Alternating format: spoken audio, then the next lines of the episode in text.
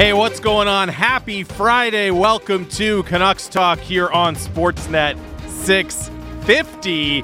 It's another Canucks Talk People's Show matchup. Jamie, a mashup?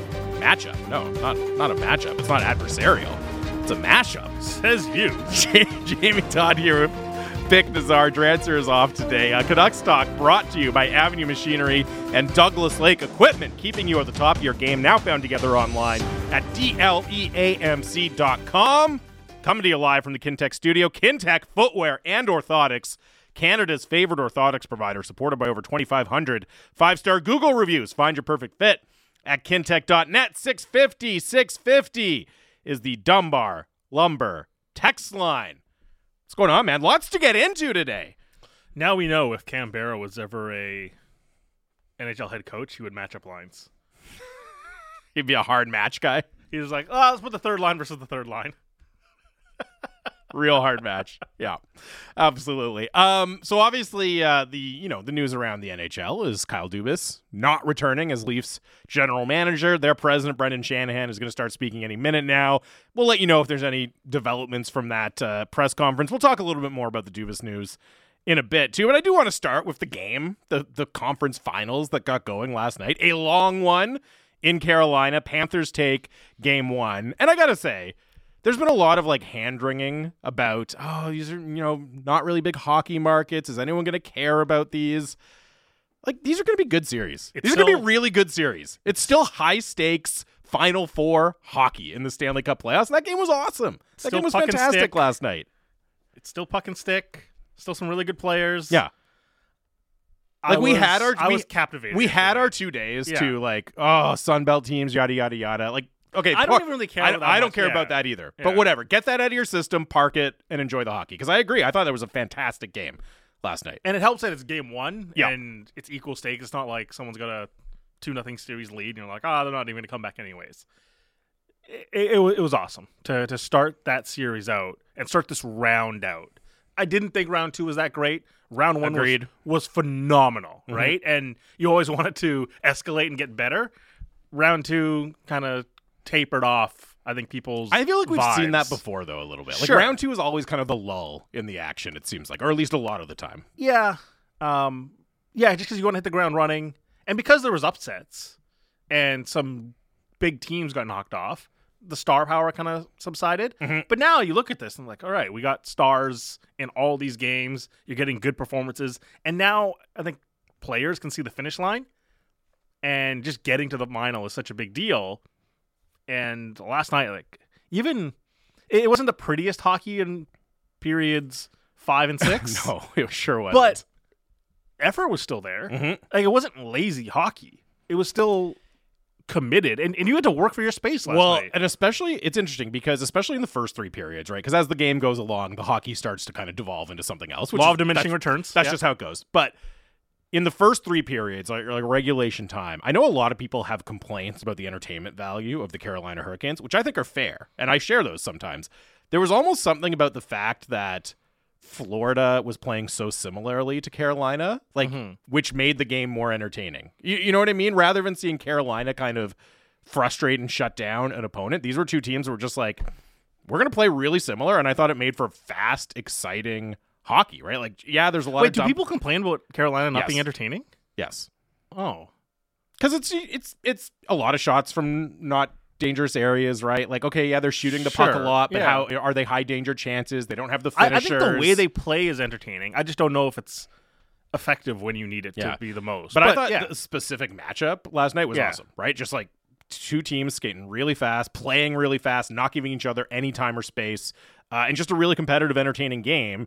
So we always do in the playoffs, right? Like the kind of mental exercise of, you know, picture the Canucks playing in that game and how would it Yeah. look? And usually it's a negative judgment, right? What I was thinking of last night, just watching that game through regulation, and then, you know, I had a lot of time on my hands to think about things as the game stretched through almost seven full periods. I wasn't so much thinking about like how would the Canucks as a team perform in this game, but I was just kind of going through the Canucks roster, guys who are, you know, key players, guys who are like likely to be here next year and thinking how would individual Canucks perform in this game? And even more than that, like specifically who would thrive? Who from the Canucks would have thrived in that type of game? Fast paced, high pressure that we saw last night. And, you know, I might be stating the obvious here, but I do think it's worth kind of reiterating. The guys that jumped to mind immediately, and again, I, I, I realize this is not like a, a scorching hot take, but I was watching it and thinking, Elias Pettersson and Quinn Hughes would both be awesome in this game. And the only reason I think that might be surprising to some people is you do still sometimes hear the like, you know, oh, are these guys built for the playoffs? Yeah. Right. They're not they're not big physical guys, right? Do they have that kind of playoff game?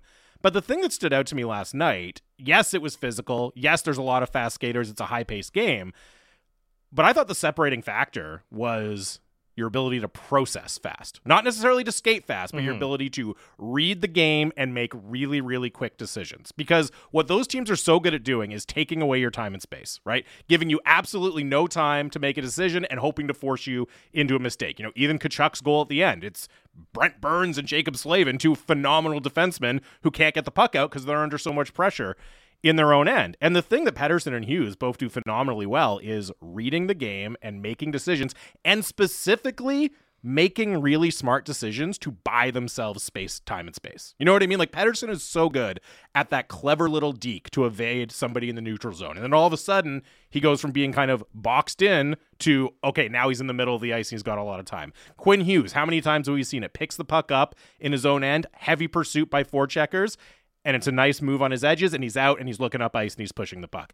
That's what stood out to me watching that game was if you have the ability through whatever means, whether it's your strength, whether it's your skating ability, or whether it's your skill and your ability to process the game, to just buy yourself those extra seconds, like that's what's precious in that game is time and space. What those what those teams do so well and I think Elias Pettersson and Quinn Hughes, like they have the skill sets to be excellent in that specific scenario. Yeah, there were a couple players too, and, and I know the broadcast, uh, Jen Botterill was doing a great job, but uh, talking about you know the the usage of someone like Eric Staal, right? And that's a game. Like, look, he didn't play a lot. It was 24 minutes. Yeah. Relative to how long the game in more went. than two full games. yeah. relative wow, how, that's yeah. a lot for Eric Staal. but that's where like you're talking about processing, and I just think of like craft and guile, and, mm. and just like needing to get through a shift and not it out. We're under pressure here, but there were so many moments where I just thought him and Lomberg just did a small thing, and obviously Lomberg gets the goal that gets called yeah. back, but just did something that carried the play on, and never found themselves stuck, and that like those are the moments when like here's someone who's been through it so many times and just knew, hey, if puck comes to me, chip, past the first guy, yeah. someone will collect it. I got to go fill in this space. And there were just so many of those moments, and, and that's why the space was so hard to find because there was just so many small, intelligent plays well, that weren't like the the the, the play that's going to get us the scoring chance or something like that, but constantly putting yourselves and your teammates in better positions. You know what? There was a lot of to use a, a Rick Tocchet value phrase. plays. Well, value plays, but also living to fight another day. Yes, yes, right. Because perfect. That's exactly what they're trying to do to you. They're trying to put you in these incredibly tough spots where your likelihood of making a mistake mm-hmm. increases, and then there's the turnover, and then they're not going to hold the puck for a long time. They're getting it right on net as soon as that turnover happens. And as you said, look, you're not going to be able to make a really pretty play all the time necessarily, but sometimes you just have to chip it up off the glass. And the other thing with those teams is they all understand that's the program, right? Yes. They all know that, so they're like hey, if you're the forward and the defender just chips it off the glass, you're you have to go win that puck back. Yeah. That's how we're going to get it up the ice. We're not going to get it up the ice by, you know, the perfect stretch outlet path that hits you in stride and cuz the other team is just too structured for that. So I, I I was thinking a lot about Rick Tocchet. I bet he loved that game. Sure, last yeah. night like that was Rick Tocchet hockey north south and guys living to fight another day. Living to fight another day for like four periods until there's the mistake that goes in the back of the net. But just wait out your opponent, right? Like yeah. I, have used the term you've heard me say it, like boring periods. How many boring periods can the, the Canucks play? Because yeah, sometimes you want to force the play and and make something spectacular, but this is what wins. Waiting, like being disciplined in whatever your game plan is. You can't make a goal every shift, but you can make effective plays, and you start stacking them, and you start preventing mistakes. Puck Yeah. management's going to be a big thing, obviously, through the course of this series. Actually, both series and at this stage of the, the playoffs. But I, I thought last night was a very good teaching tape of puck management. There were some icings, obviously, but just in general, making those intelligent plays to buy yourself the next play. Mhm. It, it- it's like you know, a quarterback throwing the ball away. Yeah. Look, sometimes the defense wins, but how am I going to win the next play? Sometimes you're they've put them they've put you in a position where that's all you can do, and Playing you got to snooker, do it. Playing snooker, right? It's like I'm just going to send it to the other side of the table, put it Yep. behind the eight ball, and make you make a play. And on the flip side, I think that's a good segue, right? On the flip side, there there are some other names that I think would have looked good in that game on I the think Canucks. okay, over under four and a half players that you would throw into that. Well, it depends on the role. That, 'cause, that's what I mean, though. Yeah, Because like, could Dakota Joshua be a fourth liner in that? He'd pro- he'd- Absolutely, he'd, probably be one of the names. absolutely. I think healthy Ilya Mikheyev, Yep. right, with the speed and the ability to play that north-south game. Those are the other two forwards that really jumped to mind right away. Not to say that like everyone else would be embarrassed off the ice or No. anything like that, but just in terms of like who would thrive Like- specifically in that game. As the number one right shot D, would Hronek going over Brent Burns? Probably not. No, but Hronek I think could be number two pairing defenseman in Yeah. that in that game. Now it's a little hard. We haven't seen him as much, obviously, on a day to day basis. But also in the playoffs. the yeah, that's true.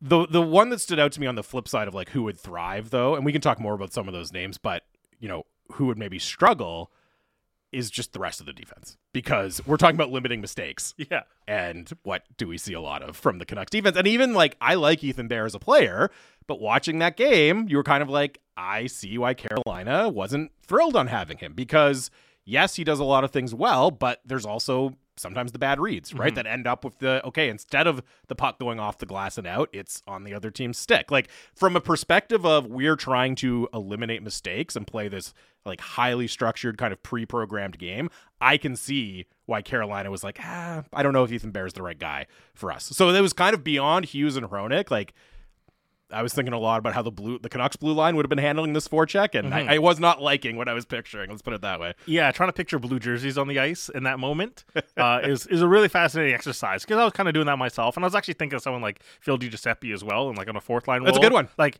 he earned himself top six minutes. Yep.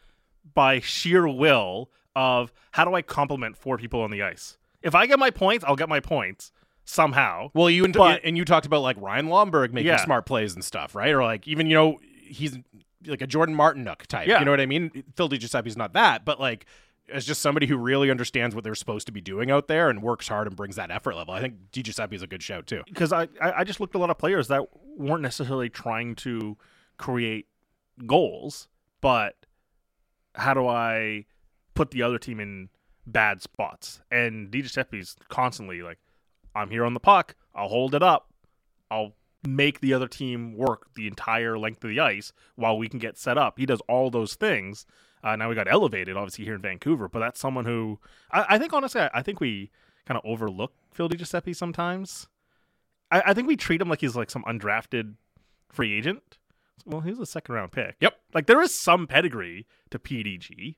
Uh, so th- like that was a player. Obviously, you mentioned Joshua and Mikheyev were like kind of the big three that kind of stood out to me as it's like yeah they they could kind of fit as uh complementary players in, in a game like that. Well, and I also think, you know, what was one of the things Rick Tocchet talked about with Elias Pettersson a lot towards the end of the season was finding those complementary north south players. And Mhm. again, like I you know, I, I thought as much as I'm saying Elias Pettersson 100% I think could have thrived in that game, you also see the value of having the more traditional north south Yes. forechecking players alongside of him. Uh, this text comes in about Elias Pettersson and Quinn Hughes. Yeah, they're so good. Is that why they're never there in the playoffs? I, I don't know what to tell you, man. I, if you're hanging it on Pettersson, and like, look, I get it. Eventually, it's a bottom line business. If they're here, course, yeah. if they're here together for three or four more years, and there's no playoff appearances, then yes, that part of that rests on them. But to this point in their careers, I don't think you can point to Elias Pettersson and Quinn Hughes and say they're the reason they haven't had more playoff appearances. I'm just gonna go in on a limb there. I don't think it's primarily uh, their responsibility. 650, 650 is the Dunbar Lumber text line. Uh, get your thoughts in. Which Canucks do you think could have thrived in that Panthers Hurricanes game last night? Who do you think would have struggled? Uh, the other big news, though, around the NHL today, it's official. First reported by Elliot Friedman and then confirmed by the Leafs. Kyle Dubas will not return as general manager. Uh, Brendan Shanahan speaking right now about the decision and basically says, you know, because we heard from Dubas on Monday, right, that he was kind of considering his options and just looking at the kind of Coles Notes versions from Shanahan here, it sounds like they heard that and then pretty quickly became clear there wasn't going to be a financial agreement between the two sides, and they decided to part ways, and that they um, uh, the quote here is I felt differently in the long term future of the Leafs had to change. That's from Brendan Shanahan. So it's partly mutual, it sounds like, partly Brendan Shanahan making the, the decision. And, you know, the fascinating thing, the, the big question for me here now, and, and you hear Shanahan say the long term future of the Leafs needs to change. Like, how much is the quote unquote plan actually going to change? Because Shanahan hired Dubas in the first place, right? Mm-hmm. So, how much of this is financial and how much of this is they were once aligned on a vision for the team and now they're not aligned and Shanahan wants to get someone different? Or is it we're going to try to find somebody who checks a lot of the same boxes and does a lot of the same things as Kyle Dubas? That's the question for me. The way it's being laid out, though, and I, I think why today was so stunning too, was it's rather surprising to see this much of a U turn in a week. Mm-hmm. That feels like there was communication between both parties earlier this week that hey we can try to work something out or at least the intent to try to come to a, a uh, agreement to come back and whether it's financial related whatever it was it flipped that easily so like I, i'm kind of surprised that from the team perspective not the dubas perspective the team perspective would say we, we don't want to break a certain barrier financially, even though we think you're the right person for the job. Like this is an organization that does not have a problem with spending money. So if you thought he was good for three and a half million, but I, I'm just making up numbers. Here, Yeah, yeah. and your goal is to win a Stanley Cup, And you think he's the best person for the job. are you going to look back in this and be like, "Boy, I really wish we spent two million dollars more"? Yeah. it just uh, is. Is that good process from the a team point And of the, view? the other part of this that's very interesting is that apparently, so, and we'd heard about a little bit of this from Friedman as well, that um, there were contract negotiations happening either after the Tampa series. It sounds like, based on Shanahan, even like back to March, they maybe started talking contract. And then the interesting thing is Shanahan saying that he did not want Kyle Dubas to speak to the media on Monday. His advice was, let's get this hammered out and then you talk. And Dubas said, no, I want to speak to the media. And apparently, after that decision, Shanahan had what he called a shift in thinking and decided to go in a different direction. That's what I'm saying. It's like so, so, even after you lost to Florida, this was the plan. yep. But a press conference in four days changed all of this. That to me is a little puzzling as how stable is the plan of what you're trying to do. Yeah. Or or how deep are the cuts? That's something so minor. And I know end of season press conference and, and your messaging is important, but in the grand scheme of things of trying to compete for a Stanley Cup, that's fairly minor. Something as small as that triggering the change of perspective to me is uh, rather bizarre. Yeah, and I, I got to say, and uh, obviously I haven't had a chance to listen to it live because it's happening while we're on the air here, so I'm just reading tweets and, and quotes from our producer, but it does sound like Shanahan is offering an awful lot of transparency and detail as to Sure. exactly what happened. Now here. his version of it, but yeah, Absolutely, and we'll see what comes out in the coming days. Um, but the big question, yeah, then is okay. So, what does this mean from a player personnel standpoint? And By the way, it appears like Kyle Dubas sent an email, saying I, he wants to come back. That's not even a phone call. That's that's awesome. I'm gonna send an email to Cam Barrow. I'll hey, by the way, I'm back. on Friday, I- I'm off next week, so on Friday I'll send an email. I'll be like, "Hey, I'm coming back. I'd like to come back." Yeah, Dubas just did the Monday." like uh the Jordan. Yeah. I'm back. and Shannon was like, "What is this?" not even a phone call. Not even, "Hey, your your office is down the hall from me." Like, "Hey, I'm coming back." Send an email. So for you, does this change? Because I've always looked at it as Nylander, pretty decent likelihood of being traded, and then the next most likely was Marner, and I didn't really see a lot of potential for you know core four quote unquote change after that. Does this change the calculus of what you might expect from the Leafs this summer at all for you? Yes. But like logically, the right thing to do is probably bring back the core four for one more chance, just because the contracts align that way. Well, and there's a good chance they're going to have a new coach now. Yeah. right. But now, new GM, new perspective, new potentially new coach. Does that change the perspective? And is the plan from above to say, look, we can't keep doing this? Now, like this is why the human element is is interesting. But I I kind of came into this week assuming the core four would probably be back because I just, I just don't see a Marner trade. I, I think Marner is a. I, I'm stunned that there's been this much conversation. To be like, this is the reason this guy is the the, the reason why we're losing. Because I, I think he's such a phenomenal player. And now, with this change of heart, change of perspective, I feel like it opens all sorts of doors that we, that me personally, I wouldn't have considered. Like, Like Auston Matthews, potentially. yeah. I- like, if you're Auston Matthews, okay, Yeah. and Dubas comes back, Keefe comes back, status quo remains.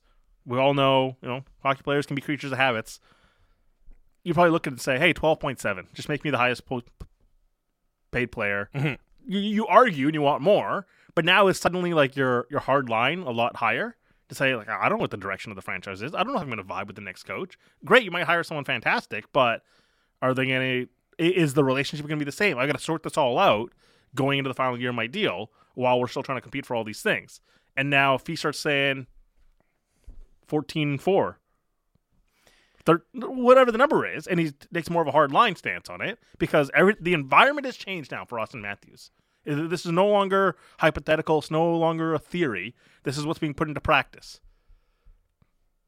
To me, the only way Auston Matthews becomes a legit trade chip is if he lets you know he's not signing there.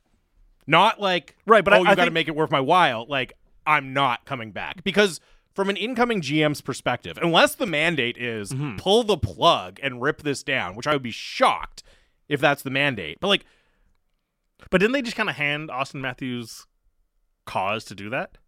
well, okay, but he has to still do it, right? Sure. You're not like the team's, But they made it easier that. for him.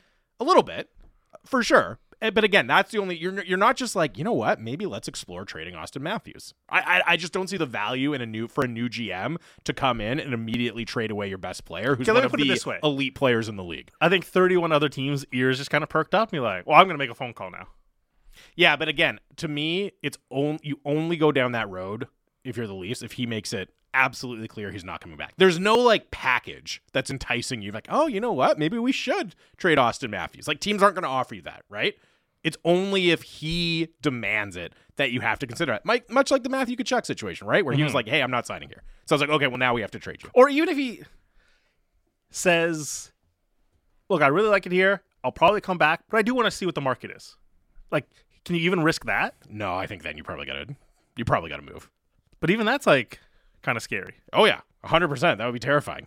Uh, look, this is a fascinating um, press conference from Brendan Shanahan. We'll we'll see if there's any more uh, juicy tidbits to come out of it and relay them to you. But up next, lots of goaltending stuff to talk about in these Stanley Cup playoffs. Uh, our guy Kevin Woodley of InGoal Magazine joins us next here on Canucks Talk Sportsnet 650.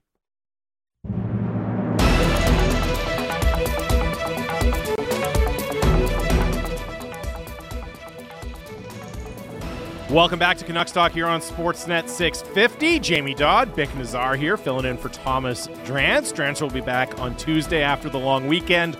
We're live from the Kintec studio. 650, 650 is the Dunbar Lumber text line. Dunbar Lumber with three stores to serve you in Ladner on Bridge Street or Dunbar Lumber Express at Ladner Center or Arbutus in Vancouver online at dunbarlumber.com. Uh, we'll continue to bring you uh, more bombshells from the Brendan Shanahan press conference in Toronto uh, and more reaction to that. But right now, let's chat a little goal uh, goalie action here with uh, our guy Kevin Woodley from InGoal Magazine and NHL.com. Kevin, thank you as always. How are you?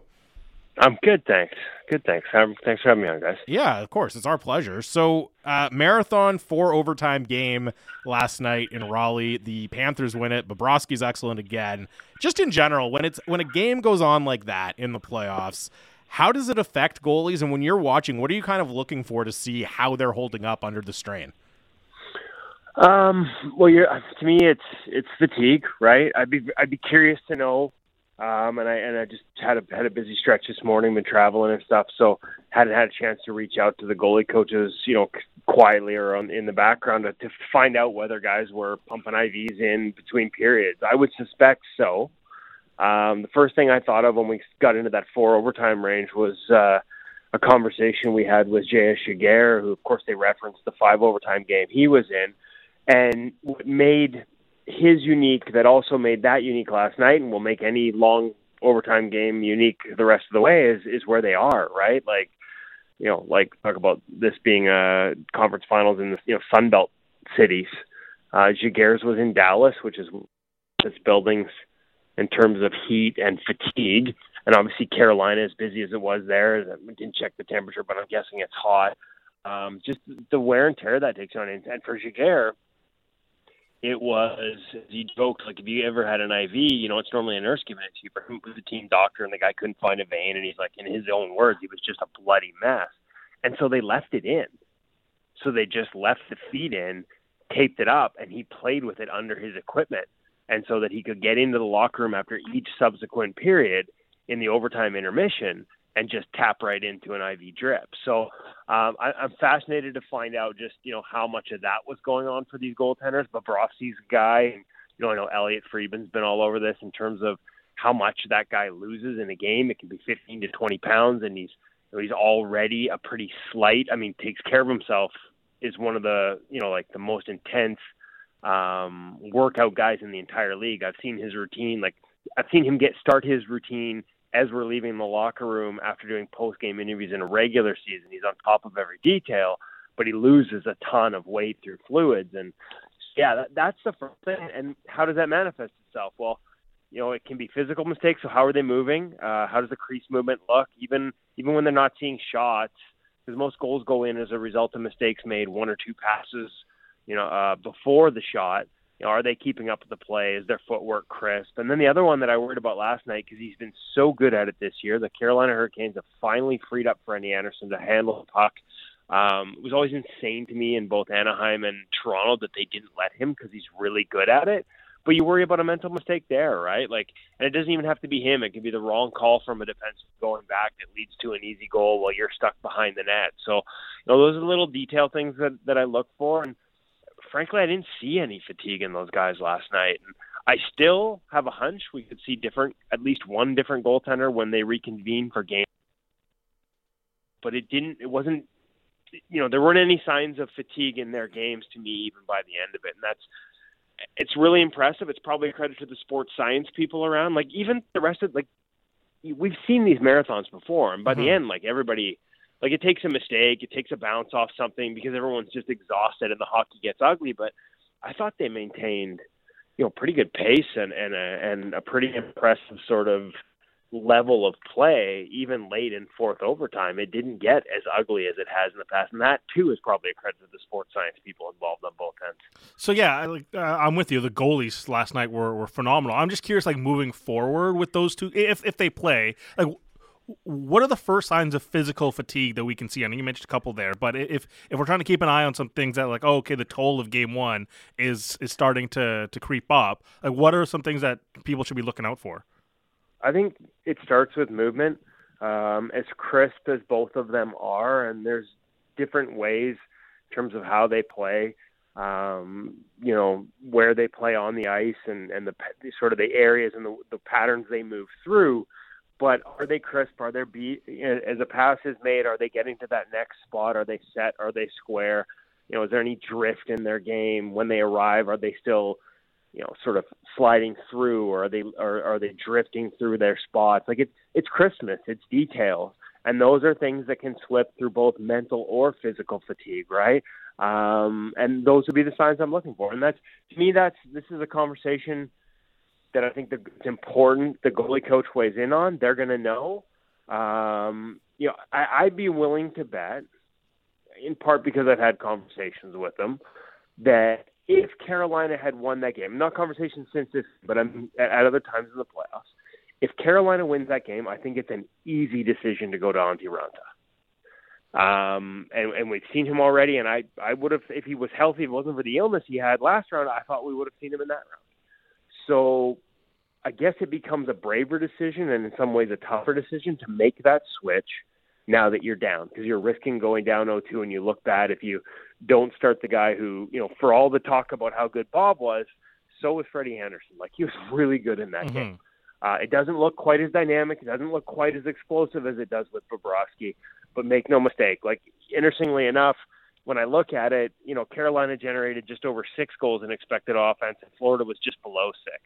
Um, if you include post, take out the post, and they're almost dead even.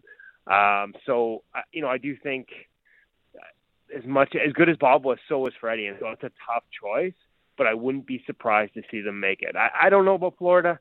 Um, like I said, Bobrovsky is as good as it comes in terms of taking care of himself. And obviously, Alex Lyon got them into the playoffs and played really well early. But know, you're talking about a two-time Vezina winner. Is it that much tougher to take him out? I'll be curious. You know, I looked at that Dallas series in Minnesota. Uh, first game was in Dallas, double overtime. You know, a lot of criticism over Minnesota going to Marc Andre Fleury in game two, and obviously he didn't hold up his end of the bargain. But if you look closely at, at Oettinger, his game fell off in the next two after a double OT game. And it wasn't until game four that he sort of got his feet back under him. And Gustavsson, when he came back in game three after getting a game off, was right back to sort of what you expect from him. And then he actually deteriorated as the series went on. So you know, that's they played two games last night, two games plus. And by the time we get till tomorrow, you know, that's three days. You're asking guys to basically play three and three, and arguably even more toll. Like we wouldn't do maybe in the American League, but we don't we don't normally do that. We don't expect that. We don't ask that of goalies at this level. We can't expect them to be at their best. And so the question becomes: Are are you better off with 100% Raanta or an 80% Freddie Andersen or is the number lower? Is it 90% of Bob versus 100% or Lyon, or is it or is it more accurately 75%? And I think they have to give themselves an honest assessment of that before they make that decision.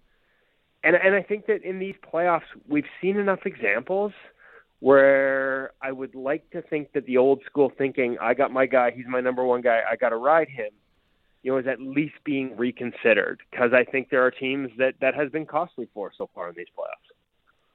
Because you know in our conversations with you over the past couple of years I, have tried to view that that fatigue thing through a couple of levels right? And, and I, look at it through feet eyes and, and posture and to me i guess the eyes one would be the mental side of it and what part of that impacts whether it's reaction time or even if something as similar as like again posture like how your shoulders are in relation to the ice and in relation to the shooter and like last night it didn't creep up I, i'm then curious like what the mental tax of that is too yeah i mean it kind of all goes hand in hand, right? Mm-hmm. Like your visuals tied to your physical. Um, if you're sloppy with your habits in terms of how you look off pucks, um, quick side to side eyes, finding plays, finding new lanes, and then the physical initiates off of that, right? Like, and I think every goalie has different tells in terms of fatigue, and that's why it's important that you know, like the person that's going to see those signs and know those signs the most, know them the best, is the goalie coach because they know what that looks like when a guy's not on top of his game. The challenge here is it's not like you're going to practice today, obviously. So, can you see that or signs of that enough in, say, a morning skate tomorrow to make a determination? Or, you know, again, I'd be curious to know um, have either of them made this decision already? And it's just a no brainer because they know even if our guy gets through game two, he's going to con- it's going to be continuing diminishing returns as we move forward, or we reset and then we get back to him at 100% in game three, and we trust our other guy to give us a really good game two. I, I'm not pretending that's an easy call. Uh, it's a gutsy call. It's a ballsy call, especially for Carolina because they're down and they're at home, and you don't want to be down 2-0. But you know, I I think increasingly these teams understand it might be the right call. And we'll see which one, if either, makes it. Talking to Kevin Woodley of InGoal Magazine and NHL.com here on Canucks Talk Sportsnet 650. Uh, Western Conference Final gets going tonight, and there was a lot of talk about uh, Jake Oettinger in the series against the Kraken and his performance. He himself said that he, you know, he didn't play all that well. What did you see from Oettinger in that series, and you know, what what does he need to correct uh, going into this matchup with Vegas? Well, I mean, hey, listen, if he gets uh, another game like Game Seven where he only sees two high danger chances that actually are on net, that would probably help. Uh, that was a defensive clinic from Dallas in Game Seven, and you know I know the legend of Jake Oettinger sort of builds through it. I saw the graph. I I had to chuckle like the graphics at the end of Game Seven where he's now made 86 saves in in Game Sevens in his career. Never mind the fact that one was 64 and the other one was 22 with literally two high danger chances and one of them went in. Right? Like 86 saves. I'm just, it's it's kind of funny the way we do that, right? Uh, but it's playoffs, hyperbole. Everything gets so gets sort of overhyped. Listen, Jake Oettinger is a legit top 10 talent in the National Hockey League. I think some of the expectations that came off his incredible playoff performance in round one against Calgary last year, I think they got raised to a point where, you know, I don't even know if it's fair to him, frankly. Not that he cares. I mean, if anybody's going to be like, the thing that impresses me the most about Jake Oettinger actually isn't his game, which is impressive. It's his approach and his mental approach and his ability to bounce back from getting pulled in a game six to having a game like he did in game seven. And yeah, yeah, there were only two high danger chances. Dallas buckled down defensively, but all it takes is one mistake because Philipp Grubauer was exceptional in that game. So you don't have a margin for error, and he knows that, and he did not make a mistake on a medium danger or a low danger chance, and that that takes a lot of, in some in some regards, more mental strength because you know you're not busy, you don't have a chance, you're coming off a pull, you watched the, you the last game you finished on the bench watching with a ball cap on, and now you know you can't make a mistake, and sort of that ability to reset mentally and not give up a bad one, um, like that counts and he's a young goalie, and that's that's impressive in that environment under that pressure. So there's a lot to like there. I I just think, you know, a lot of his numbers, and we saw this with Stuart Skinner too. Like a lot of his numbers this year, and a lot of a lot of Jake Oettinger's numbers in the regular season over the past two years, the raw numbers we see on an NHL.com that you know raise eyebrows about how good he is. Like they've been behind a team where the defensive play has been a large part of that doesn't diminish what he's capable of. We saw it in the playoffs last year. But I think sometimes those expectations are a little high compared to the reality of how much is team defense and how much is goaltending. Um, and and my expectations are maybe a little lower. I'm there's been some inconsistency that surprises me, but like a lot of goalies, there are give and take in terms of what they do well, and like every every decision you make, whether it's depth, save selection, post play, like every decision you make takes one thing away but potentially opens up another. And in the playoffs, the further you go, the deeper teams look at and pay attention to those trends, and the more they're going to try and isolate and target and play towards things you don't do as well. And so you can get exposed. And there will be games where if your team doesn't have that support in front of you, you will be exposed and pucks will go in. It's your ability to sort of make adjustments and bounce back that counts. And Oettinger, I believe, has all those abilities. It's just, you know, we've seen a few more of those games where I'm not even sure at times it's him. It's just, man, like if the team's going to give up that chance with him, pucks are going to end up in the net. And so I'm curious to see, you know, where Vegas attacks, how they attack, uh, whether they try and stretch him out laterally uh, to sort of focus on that lack of rotation back to his post when he goes east west. Um, if you attack him with short passes across the middle of the ice, he will eat you up. If you stretch him out and go wider and almost into dead angles where you set get some more short side exposure um, with longer lateral passes, then you have a chance. And so much of those results, we we sort of ah, that's the goalie. But the reality is, if you create create certain chances against certain goalies, like I said, pucks will end up in the net. And so me, it's it's almost become more looking at how these teams are attacking, whether they're able to create the types of chances that they it, they know will have success.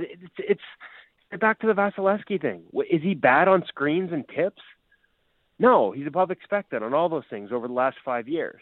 But over the last five years, he's also given up the most goals on those types of chances, and he ranks 19th.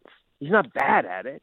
He's still the 19th best goalie in the world at it, but he's the best at so many other things, or top five, or top three at so many other things of course you're going to attack him in that manner. And I think that manifests itself as the playoffs go on with all these goalies to a certain extent. And the teams that can create those types of chances that highlight those relative weaknesses, not weaknesses overall, but relative to their strengths, are the teams that are going to have success. I, there's an element of this with Toronto and Bobrovsky. As good as Bobrovsky was in that series, I don't think Toronto went after him in, in, in a way that could sort of expose him as well as it might have been it would. I, I have a theoretical question for you uh, because you, you mentioned something in there that's a, a, concrete statement that like Jake Oettinger is a top ten goalie, and you know detailing all the things that you know can arise in his game.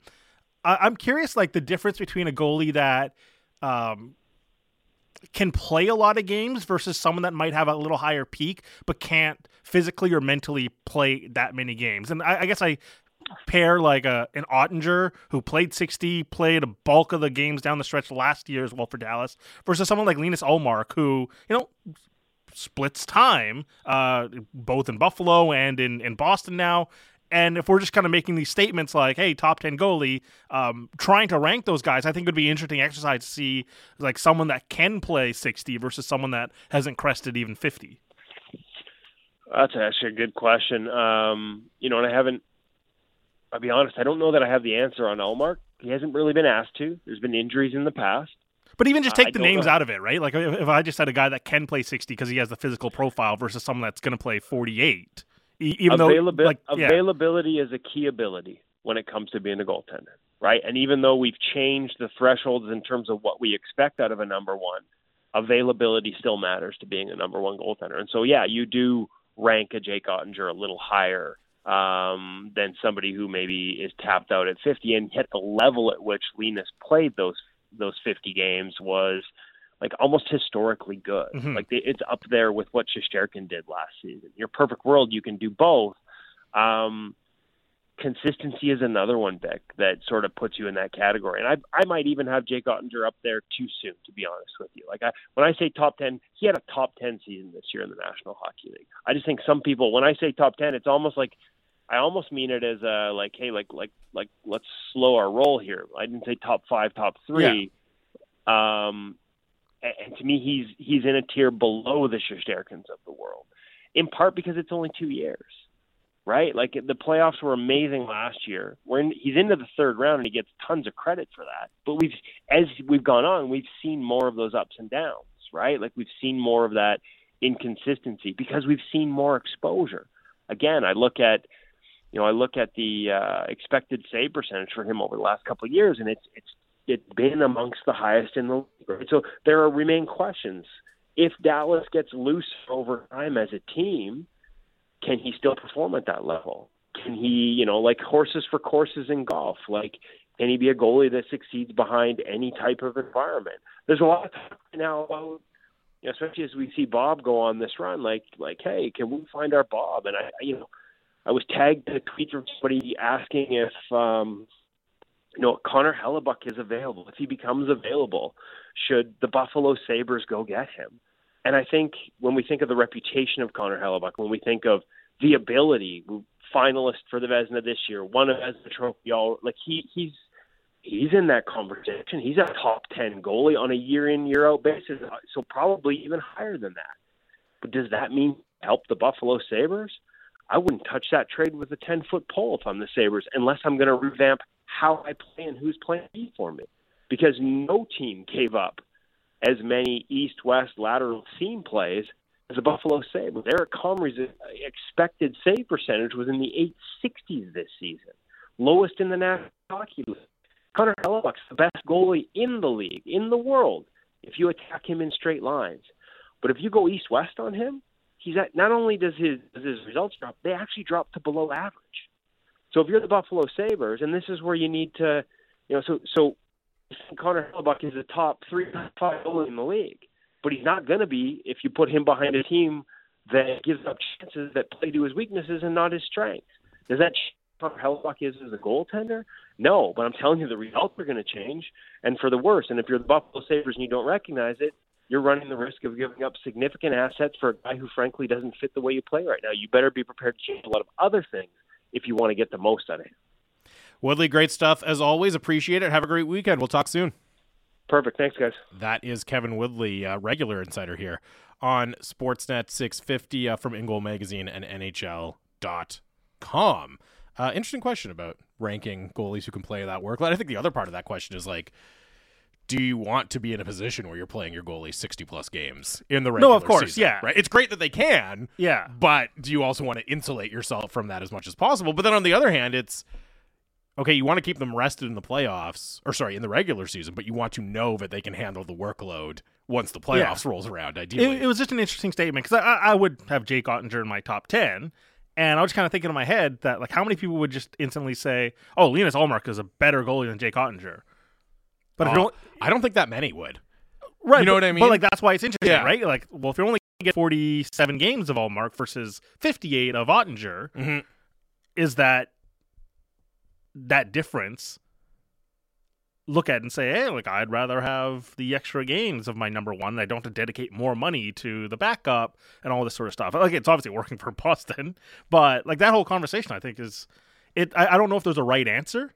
It's just all in the eye of the beholder and how you want to build your team and everything like that. But uh, the, the the the key phrase there is you know availability is the best ability, and it, it's true, right? Like we can talk about what a player can do as their peak, but if you can't do it often enough, uh, d- that obviously lowers your value. Well, and I think too the point is not every game is created equal Yes. for a goalie. So if you're creating an environment where they're not exerting as much energy, like okay, maybe you can play the 58 or 60 Mhm. games rather than 50 or 52, right? Because you've got that structure, you've got that offensive ability to kind of lock things down and make life a little bit easier for them, uh, like the Dallas Stars do. Um, lots of talk about the Leafs front office. Uh, we'll speak to a member, a former member, I should say, of the Leafs front office, uh, also former Canucks general manager, longtime NHL executive Dave Nonis. Uh, really looking forward to this chat with Dave. Uh, he joins us every week here on Friday. That's up next on Sportsnet 650. Discussing the biggest stories that matter to Vancouver sports fans. Halford and Brough in the morning. Subscribe and download the show on Apple, Spotify, or wherever you get your podcasts.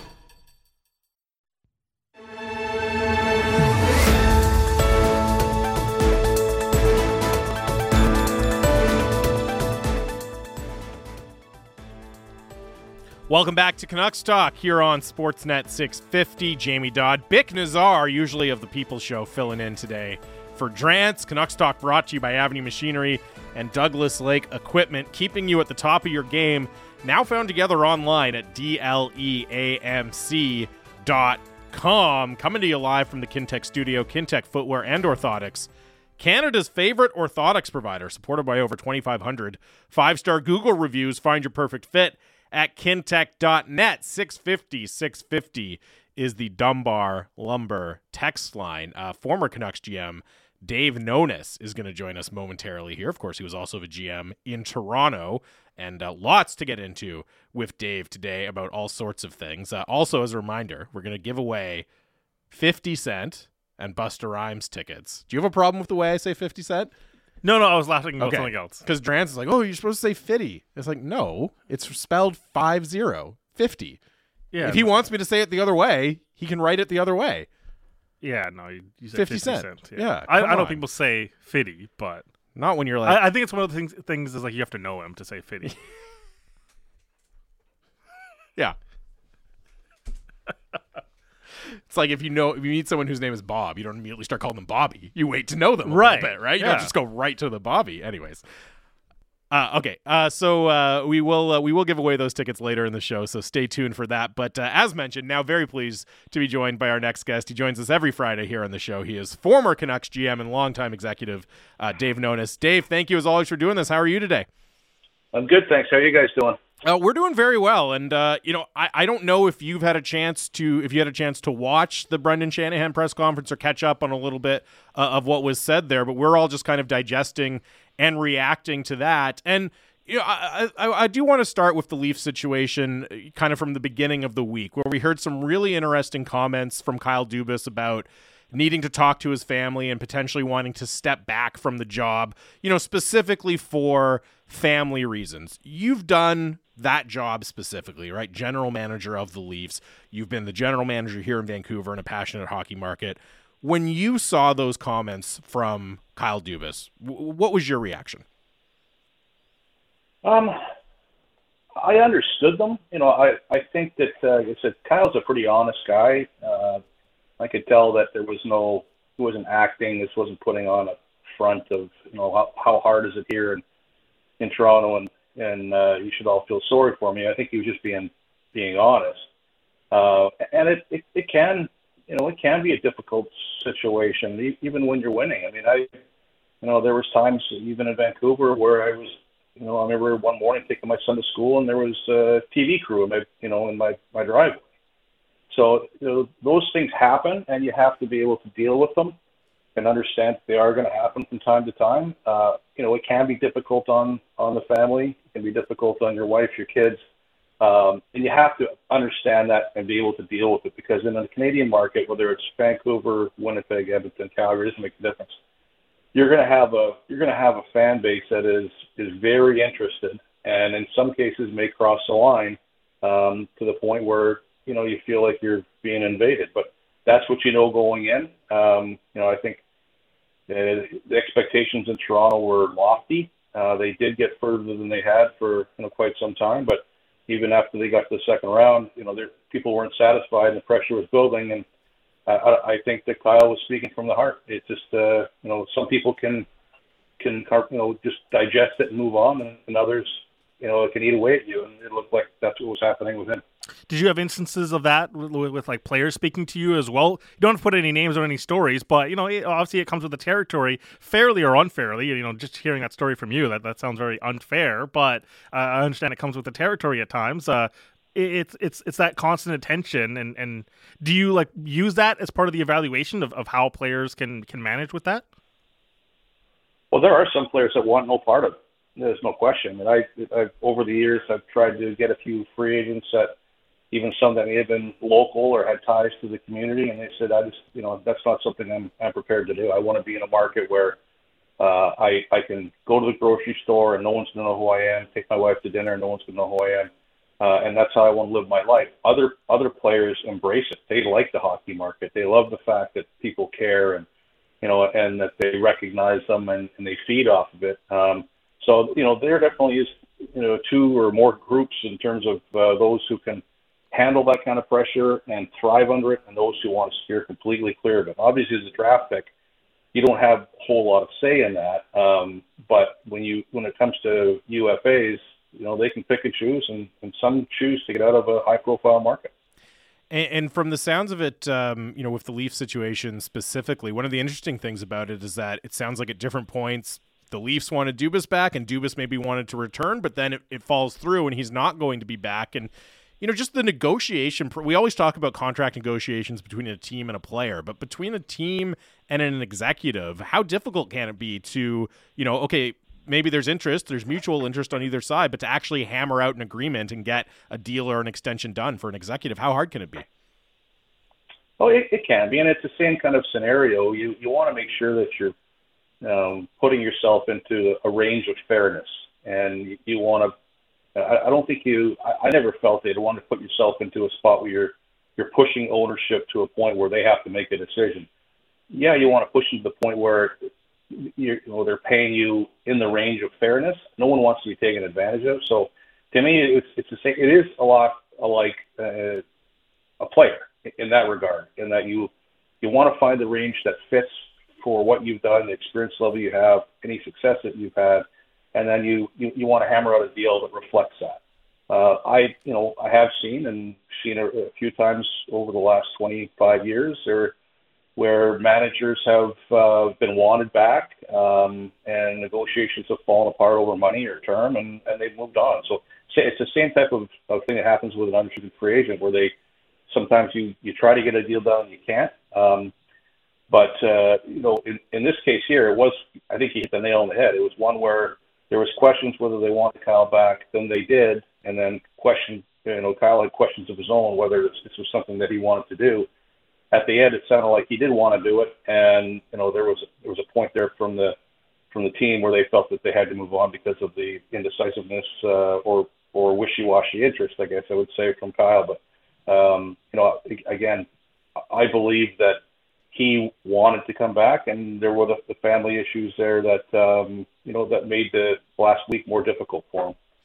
So, looking at the situation that the next GM there will inherit, I mean, obviously there's a ton of talent there, but we also know about the frustration, and there there seems to be this desire for a new direction or change. But you know, it's one thing to talk about, hey, we got to change up the makeup of this team, but when you actually get to, you know, does that mean trading a Mitch Marner or a William Nylander? It feels like there's a lot of potential to make a mistake there as well when you're just kind of making change for the sake of making change. How difficult a situation and really how risky a situation is that going to be uh, for the new GM coming in? Incredibly risky. Listen, they they may have to make a change in, in the makeup. Maybe it's just the coach. Maybe the coach stays and they trade one of the players. You know, whoever comes in is going to have to make that determination. But when usually when you trade the best player in the trade, generally speaking, the team that gets the best player wins. You know that doesn't always happen, but if you look back over history, I think that that generally plays itself out. You know, there'd be very few trades that I can think of with Mitch Marner that the Leafs would be getting the best player back. So to make that kind of a deal, you better be very sure in the package you're getting, you know, whether it's a combination of prospects or established players and picks thrown in. You, you need to be pretty comfortable that that package represents a, a, a really know, exceptional talent like Mitch Marner. So saying I, I want to change the team entirely or major changes and being able to do that, they're two different things. And so the the new manager coming in, I think, will have to um, really evaluate where that team is, uh, what they have coming, the holes that they have with respect to the number of free agents that they're going to probably lose, and and then see what the direction of that team is going to look like. Now their their window is still open. It's still a very good hockey team. Um, you know they got some of the best players in the league on that roster, um, but time is also ticking. You know you've got Matthews with the one year left. Um, you know bef- before his uh, no move kicks in, and then you you're in between a rock and a hard place once you reach that point. Uh, if he hasn't given you the indication that he wants to say, so the new GM's got a lot of ta- things to tackle. Um, it'll it'll be uh, you know I think a very busy and interesting summer for whoever gets that job, and I would also expect that um, you know this is going to be a job for someone who's done it before because uh, you know there's the importance of making the right moves. Um, you know it, it could impact the franchise for for a decade obviously, you know, whoever steps in and it has a lot of decisions to make internally for the Leafs, but you know, th- there's a new variable in the ecosystem of the NHL now. You know, what happens for the other 31 teams that are looking at Toronto and saying, like, what opportunities does this present? Like, what would go through your mind after the news today? Well, I, I think you're gonna, you know, you're gonna have to see what type of person comes in and what direction that they want to take it. You know, I, I highly doubt that whoever comes in is going to say, you know, we're going to really change the look and we're going to move two of the top four and we're going to, you know, this is what we're going to do. I, I just don't see that. I think they're going to try to change the the look of the of the team, maybe maybe through free agency, uh, maybe making a move with one of those you know high end players. Um, but I don't think you're going to be in a situation where you can take advantage of Toronto right now. I think whoever goes in there is going to take their time like they should, um, and I think they're going to have experience. I, I would be I would be surprised if it's, uh, if it's someone who uh, is new to the NHL. Put it that way. Can you take us through like the the whole process, right? Like. Th- this is a, a job that is foreign to the general public here, right? Like we log onto websites, Dave, and we go to indeed.com and we try to find the next job. Like what's the recruitment process like that like for execs trying to get into these roles? And like what happens in the interview? Like are you coming prepared with a presentation of what you would do? Uh, like w- take us through that whole journey of the the process of getting hired and and what that interview process looks like. Yeah, I've been through through five or six different types, and, and really they are all different. I have been through one where uh, the club and ownership asked for a two-hour presentation of you know a PowerPoint, run through everything that you can, whether it's your relationship to the community, to how you put a team together, how your scouting staff works, you know, really in depth. I've also had uh, you know, a couple where it's been very low key, just sitting around a table, just uh, talking about, you know, generally philosophy on hockey and team building and and things like that. Um, in terms of recruitment, you know, generally, uh, you know, teams will reach out to you if you're work, if you're under uh, contract to another team. They have to go through mm-hmm.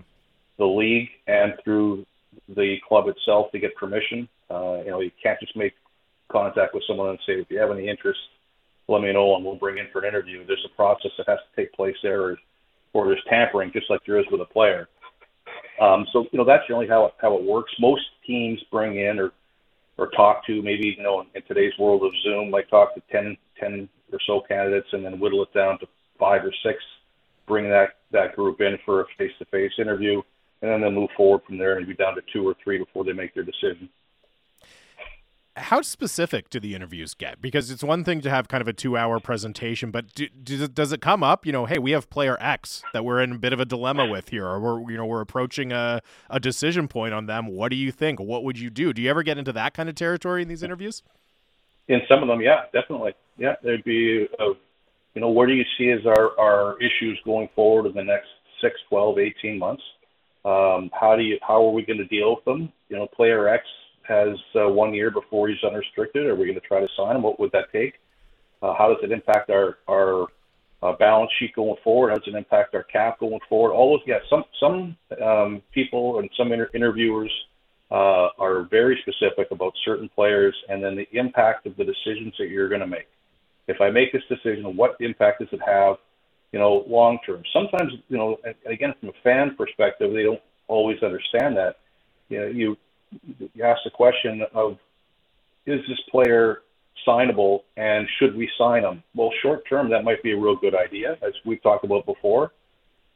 But sometimes it takes seven or eight years to sign that player, and you can look, you know, five that years down the road, and you you've got a, you know, you've, you've got a, an albatross. So um, those are the questions that some of the more thoughtful ownership, ownership groups will ask. It's not just can this guy help me next year, but can he help me two or three years down the road, and, and what is the impact if he can't help us? So uh, yeah, there's definitely scenarios where where specifics come into play.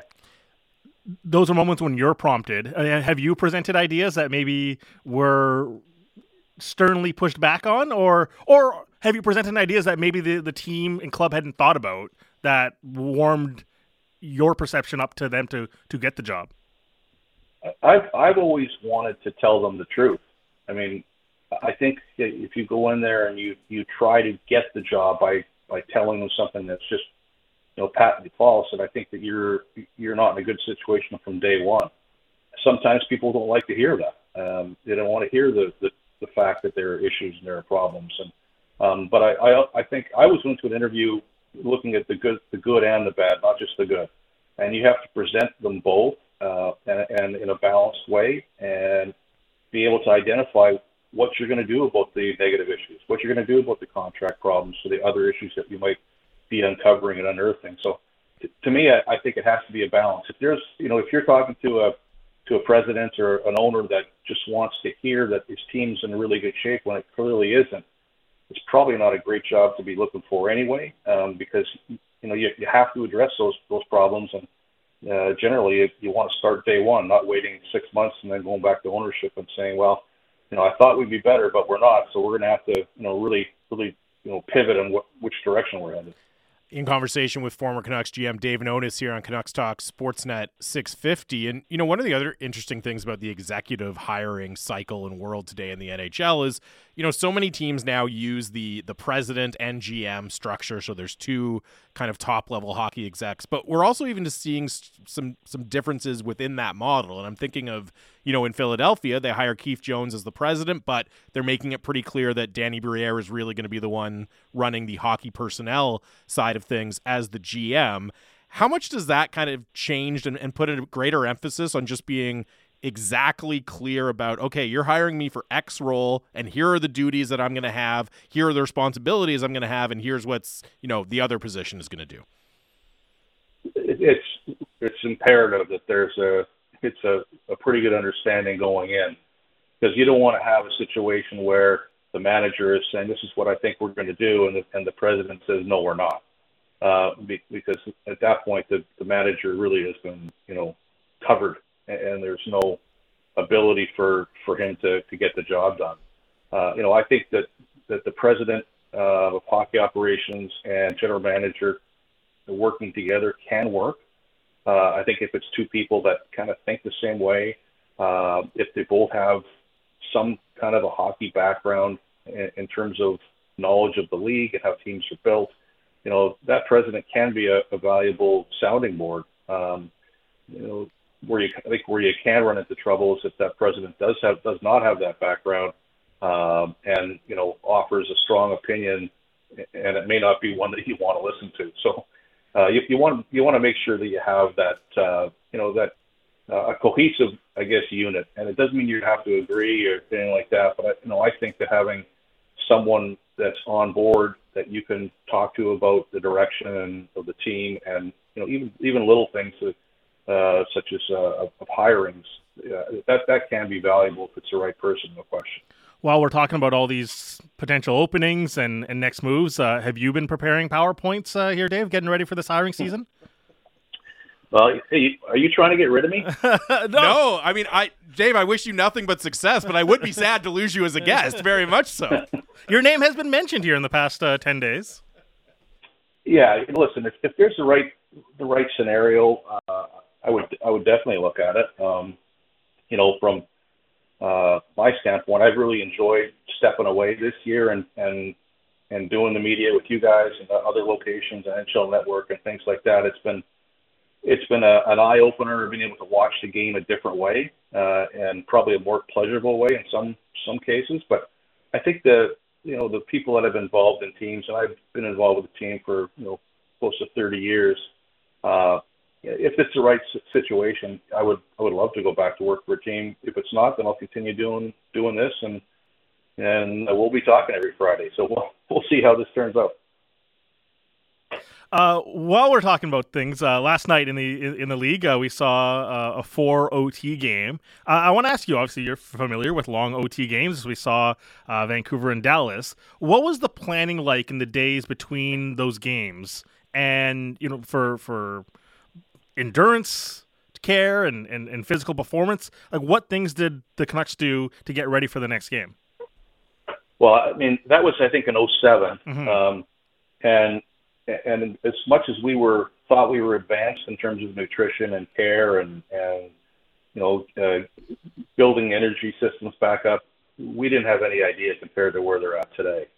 Um, so with that said, you know the same principles applied. We we didn't even think about uh, video the next day or practice the next day. Um, it, it was all about trying to get energy back, you know, having the proper treatments, making sure that everyone was eating the proper food, the proper amounts, you know, hydration levels. It wasn't the next, you know, 24 hours had nothing to do with hockey. And I can tell you that that is definitely the same situation that's happening right now with Florida and Carolina. They're all they're thinking about right now. Yeah, the coaches are looking at the tape and the coaches are doing that stuff behind the scene. They're getting ready. They're getting ready for for you know probably the pregame meal, and they can go over their video then. But up until then, there's they're not even talking to the players about the game, about anything going forward. It's all about trying to get healthy and trying to get uh, your energy back. Because when you play that long, if you look at the minutes that were played by a couple of those players, I mean, there was at least four or five that were in the 50s. I think Brandon Montour was almost almost at, at I think he was at 59 or 58. Like that is an incredible amount of ice time to put you know someone through, even over over a, a three game period. That's a lot of ice time. So um, you're not going to get that back right away. It's just it's going to take a little time and some effort, uh, but that's their focus. It's nothing to do with hockey. It's nothing to do with the with the systems, X's and O's. Uh, they'll just take care of that right before the game, and between now and then, it's going to all be about you know getting healthy. You know, it's stressful for fans to watch a four overtime game like that in the playoffs for your team. I can only imagine what what was it like for you as an executive, and what was the reaction? Uh, take us through kind of uh, how you reacted when Henrik finally scores the goal and wins it. You know what? That was a it was a um, an incredibly intense game, um, and the, the scoring chances in that game in, in overtime weren't as plentiful as they were last night. It was kind of a more of a chess match and just waiting to see who was going to finally get one. But you almost felt like it wasn't going to end, and and you know because you get you go from one period to the next, and it, you know, you're not really getting a lot of great chances. Neither are they.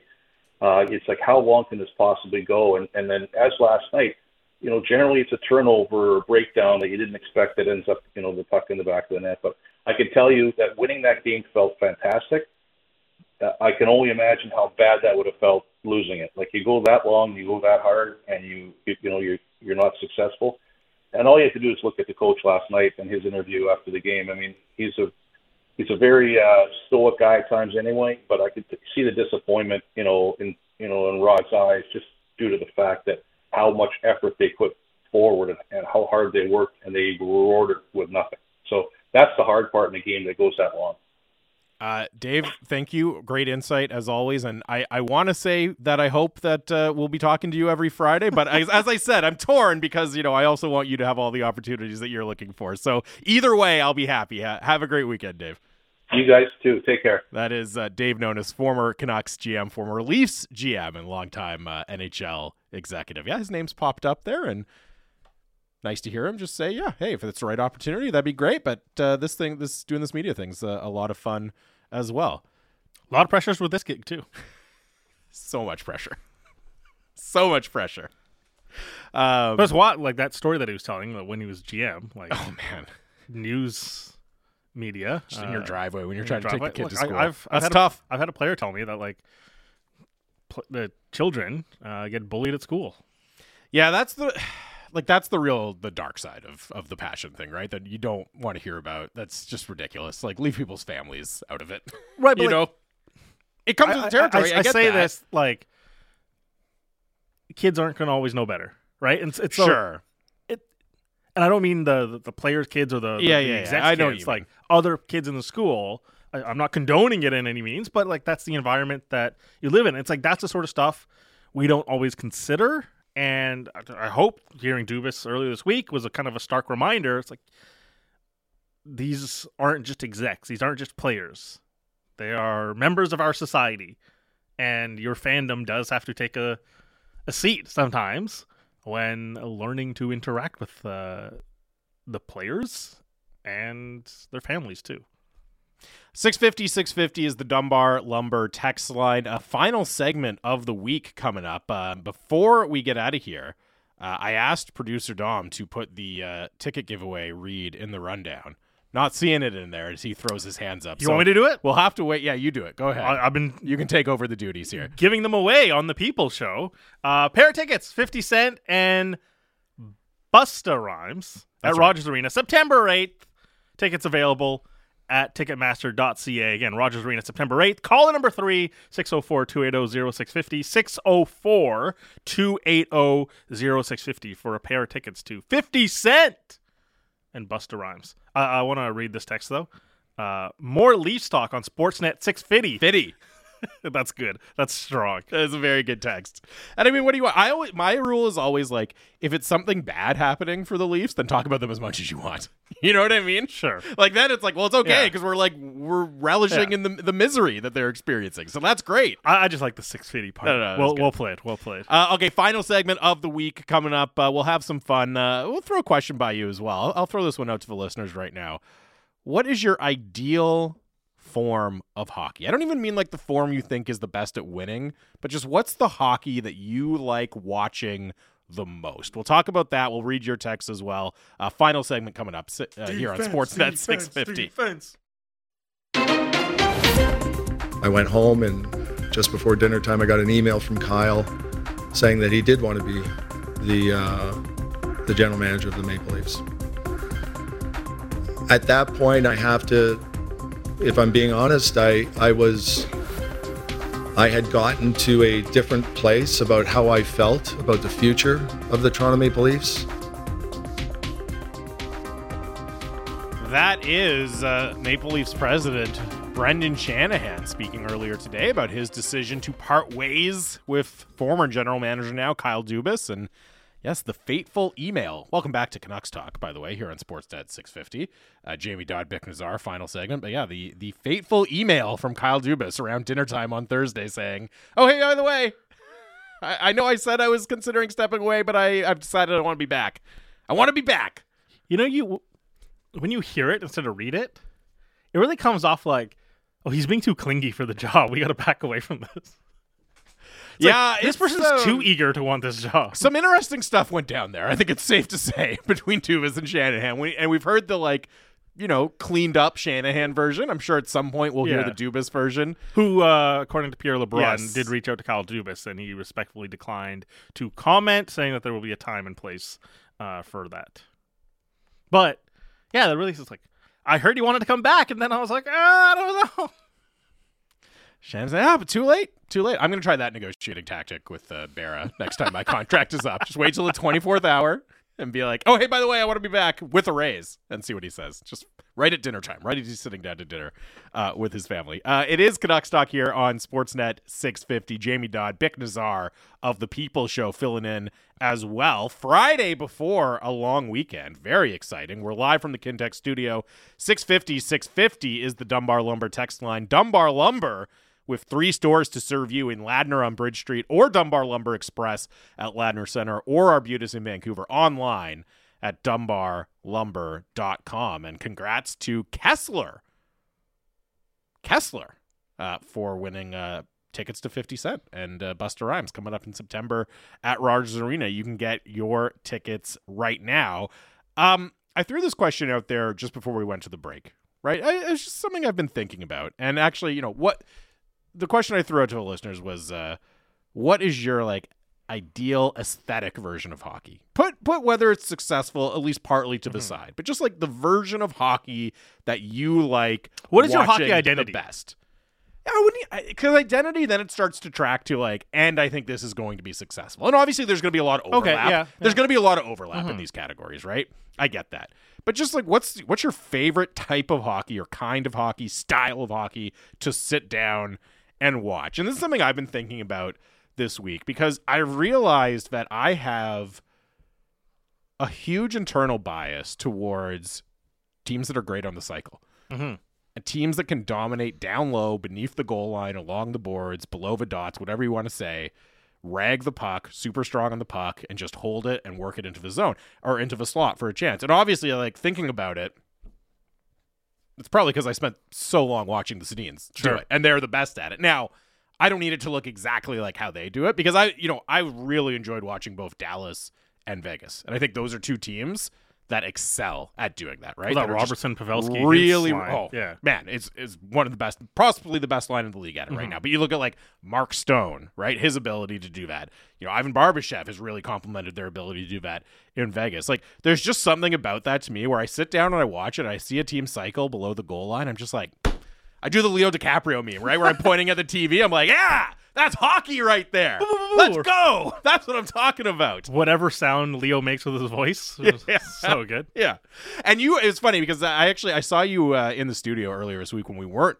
working together, and On I just kind of popped this question to you, and you were like, "Dude, this It is a was- little personal." It was it was 90 seconds before I had to go on air. I was like, I can't give you an answer in 90 seconds. I was like, dude, I, I'm going on air. in 90 Why did you spring this on me? And then But I brought up a great question. I brought up Dallas, and you roasted me for uh, getting on board Oh with the Dallas God. Stars after you you were an You- early adopter. You and Randeep last year. And look, we're, we're philosophical styles of play is is what dictated the conversation last year, right? Yep. Everyone knows I'm pro defense, or you really believe it like a, a defensive foundation. Strong defensive is- identity. Yeah, is is how you need to win. You can be offensive, but if you don't have defensive principles embedded into your game, good luck. And so last year, uh, the the team that pushed it to the extreme was the Dallas Stars.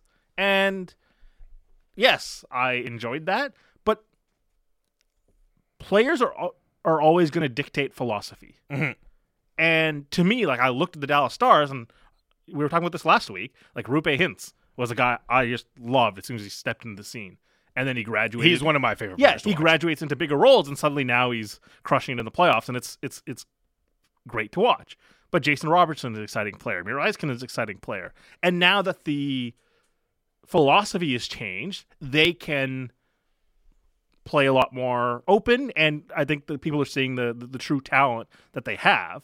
But to me, it's always about I like the players, Mm. and then they were playing defense. And look, I was an early adopter, but it was always about the talent that's available. Like, Yeah, if, well, if- like if you put- everyone, I think everyone enjoyed watching Hintz and Robertson, but their Right. the entertainment value overall was being severely limited. Now I think Right, one, but then- there's there's more talent. right, there. but everyone panel penalized them for being on the Dallas Stars. Like they have no say on the Dallas Stars. no, no, no, but it wasn't. It wasn't a slight at Hintz and Robertson. It was a slight at the overall entertainment value of the team. They played boring hockey. They You did. can't and love them at their best and hate them at their worst. Yes, like, you, they- you absolutely can. Why wouldn't I? but then it's not about the talent of the players. It's about like the overall. No, no, team. but there's more talent now.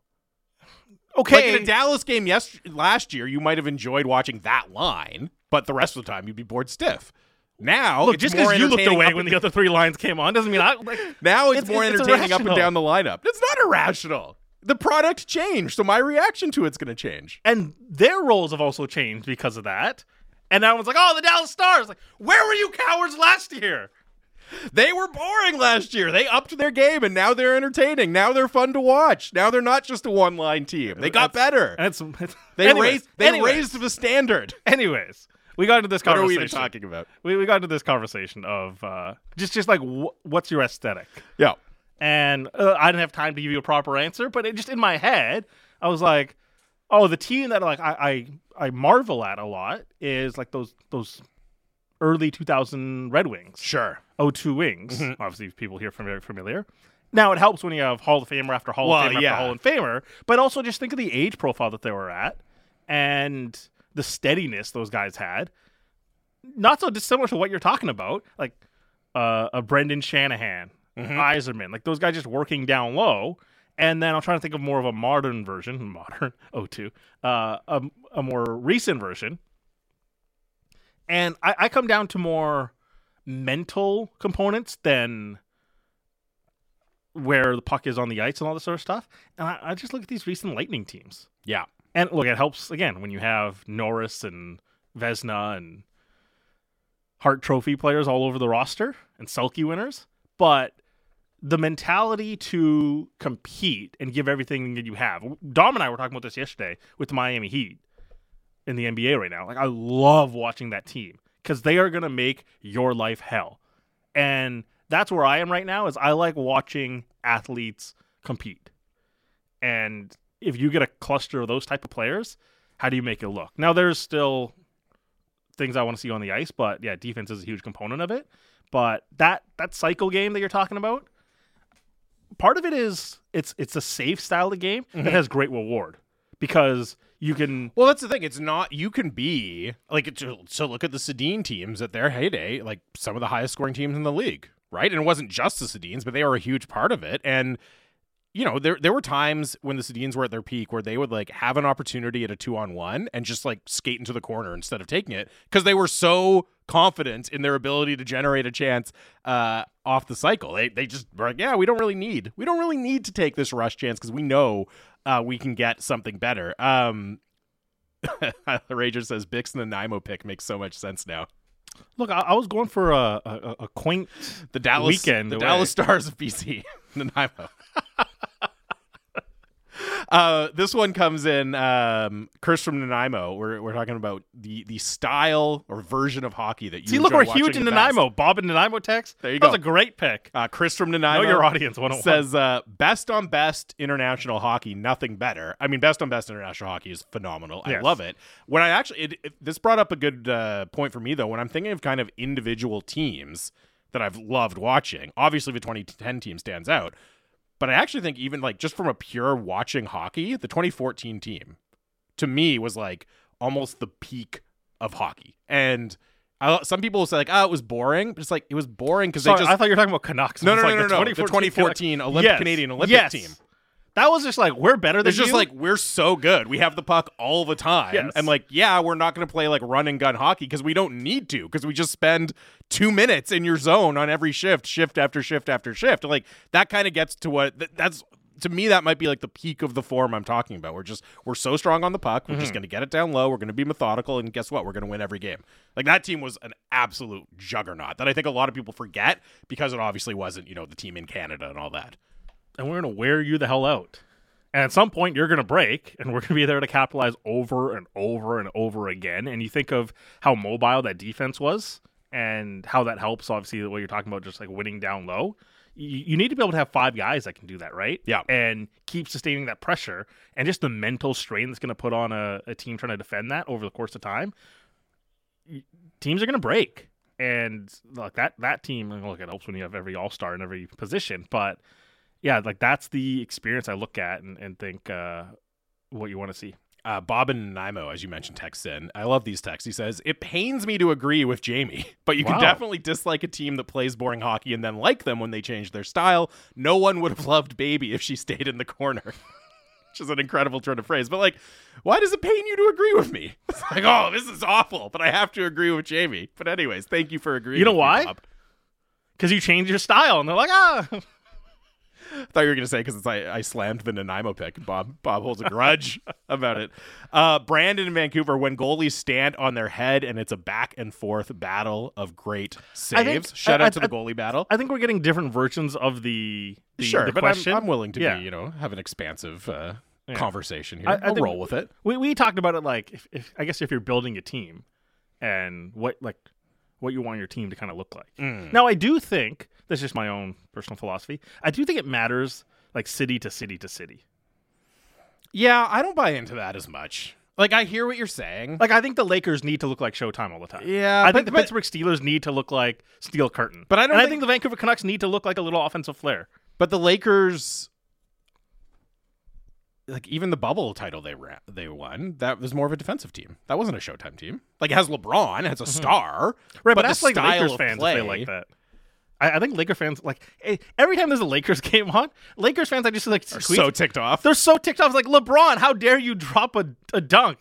Okay, like yeah, I guess he screwed up. It's like you've won a championship with Lakers fans seem like they hate LeBron. Yeah, well, that that to me is just an issue of like standards. Their standards are extremely high, and I get it. You've Yeah. won a lot, but to me, and I know like Drance brings up this point too, where it's like, oh, the Canucks, you know, they have to have a certain amount of flair and offense. That's what sells in this city. Can we try winning a cup? Like, let's see if that. no, let's see of if that would of sell. course, I'm pretty course. sure that would sell. but I, I I agree with Drance. Like I, I think you need some offensive pop in this city.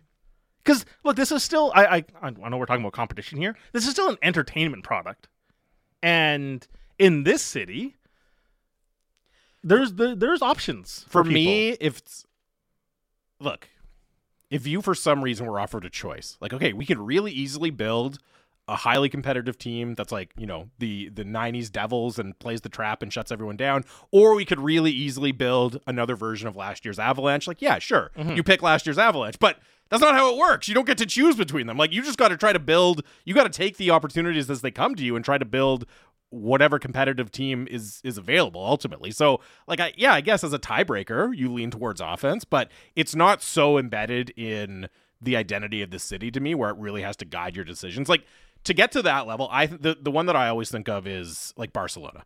Barcelona soccer, right? It's like, okay, Mhm. you better be playing like flowing p- pleasing possession football at Tiki-taka. Barcelona. Yeah.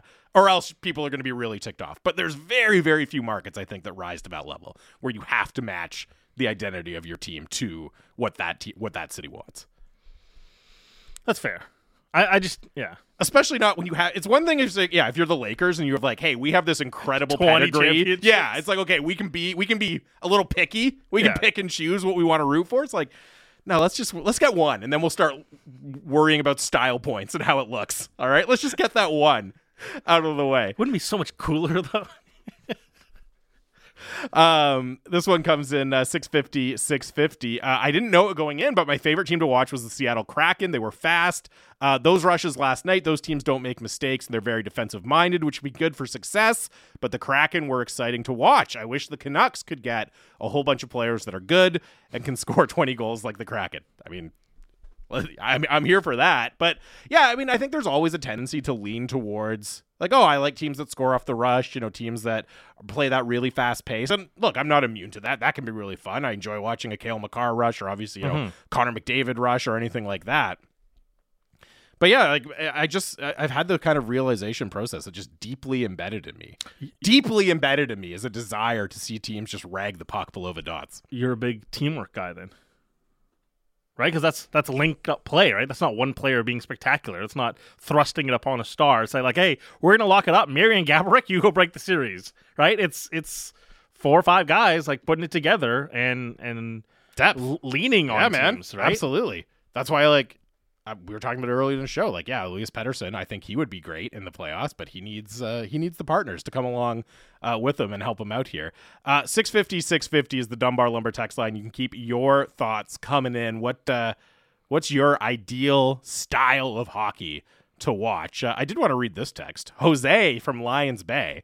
So obviously the news of the day here that Kyle Dubas out as GM of the Toronto Maple Leafs. And uh, Jose from Lions Bay says, please hire Kyle Dubas and get rid of Jim Rutherford and Patrik Allvin. I am not kidding. Dubas would be an upgrade over what we have here. That is uh, Jose from Lions Bay. Look, I think there's going to be a lot of teams interested in uh, in Kyle Dubas. I'm curious to hear from other listeners. Is that something that's enticing to you at all? I think when you think about the logistics and just like how new Alvine and Rutherford both are in the job, where the Canucks are as a franchise, all of that, I don't see that as a a road that they're going to go down or that they could be going down at any point. But uh, I don't know. It's when you when you have the reputation that Kyle Dubas has, and you can take issue with that, you can disagree with it, but it he has a certain reputation around the league. You're going to have an awful lot of jobs to choose from once you're uh, a free agent. Generally speaking, my uh, philosophy on things like this is if you believe that someone's available is better than what you have, then you explore it. Go get it. Go get it. Now, we're talking about like substantially better and, and all that Mhm. sort of stuff. How sure are you Yeah. that it's better? I like the early part of Rick Tocchet. We can debate timelines and whether they should have, but like w- when you see what Rick Tocchet is trying to improve, I get it. When you look what Patrik Allvin's trying to uh, do, I get it. Some people don't agree, but I get it, and there's a sense of belief in that. But there's not a long a, a long track record for someone like Patrik Allvin. Kyle Dubas has at least had a track record. Yeah. going to the playoffs. So it's it's high wire act and it's difficult to pull off and it's somewhat irresponsible to be like, hey, 18 months of this plan, screw it, let's scrap it up. That's the thing. But if you truly believe someone, and it's it, it's not just that someone's better, like this person's in that upper tier in the league, and if they're available, yeah, you should probably well, we explore always it. we always talk about that with coaches, right? Like, oh, Barry Trotz is on the market. How do other teams react? I'll- do you, if you're on yeah. the fence with your coach, does that push you to, ooh, you know what, we got to go and try to get it? I, I do think there's a similar. Quenneville and, and uh, Denis Savard, right? Yeah. It was four games in the season. This guy's available. Boom, done. Let's Yeah, do this. We're doing it.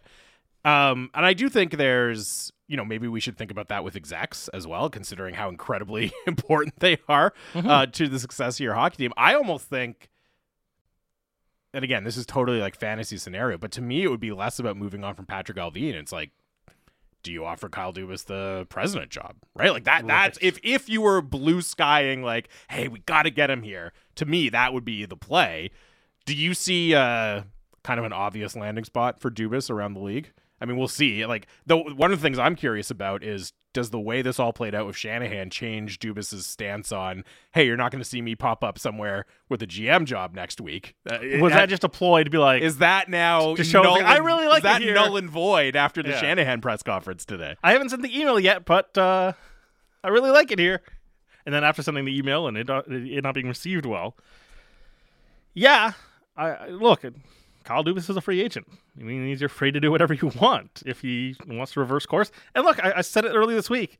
GMs, coaches, execs, when they meet with the media, they're not under subpoena. It's not under oath. They can lie. It's not. It's, it's not that big of a deal. I don't take it to, to heart when they're like, "Oh, I'm planning on taking a year off," and then eight days later, uh, they Well, and also things change. Yeah. Like that could have been hundred percent true in the moment, like not a ploy, not bluffing, and everything. hundred percent what he thought in the moment and his truth in the moment, and then things change. Circumstances change. You're like, actually, I didn't consider that before, but all of a sudden now, like much like the Dallas Stars changed, in my opinion, changed. Things change, and you got to react uh, to it as it comes up. Um, especially when you go through the process that I'm sure Kyle Dubas has uh, internally done of.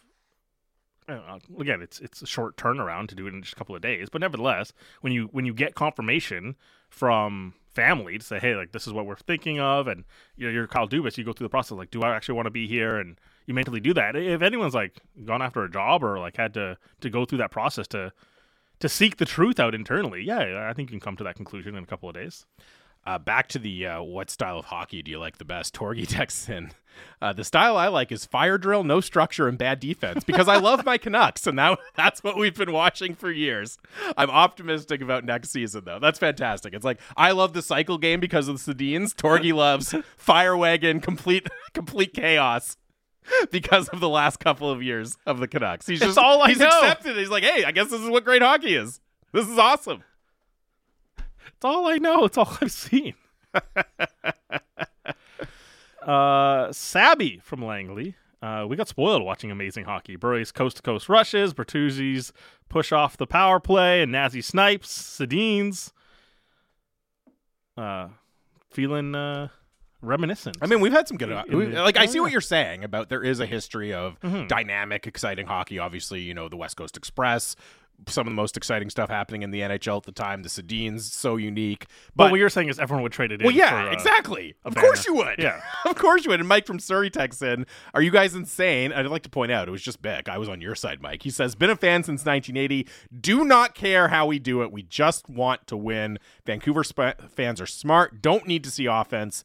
Just want to get on board with a winner." And that's the thing. There's so much hunger for the winner, Mhm. people will fall in love with whatever style of team st- style the If winning team plays. If you're guaranteeing victory, yeah, I'll concede. I'll concede everything if we're talking about flags flying forever. But if it's what I'm saying, if it's a one, if you have to sacri- sacrifice all of the aesthetic quality, all of the viewing pleasure, and play like the most dull, boring hockey for a one percent better chance at the Stanley Cup, everyone's taking that trade. Everyone is taking that trade for a one percent, for one percent. Man, it sounds like you don't you don't want you don't want the cup here, Bik. You're not willing to make that trade No, for one percent. we're, we're talking about guarantees, not one percent. I'm saying, but that's what you got to do. You got to look for every edge. Right, but what's the percentage of winning the, the cup right now? Like in like make everything equal. Is, is it one in thirty two? Ah, we got to go to break. See, this was a great. This is a great conversation. Have a great long weekend. PDO cast is next here on Sportsnet 650.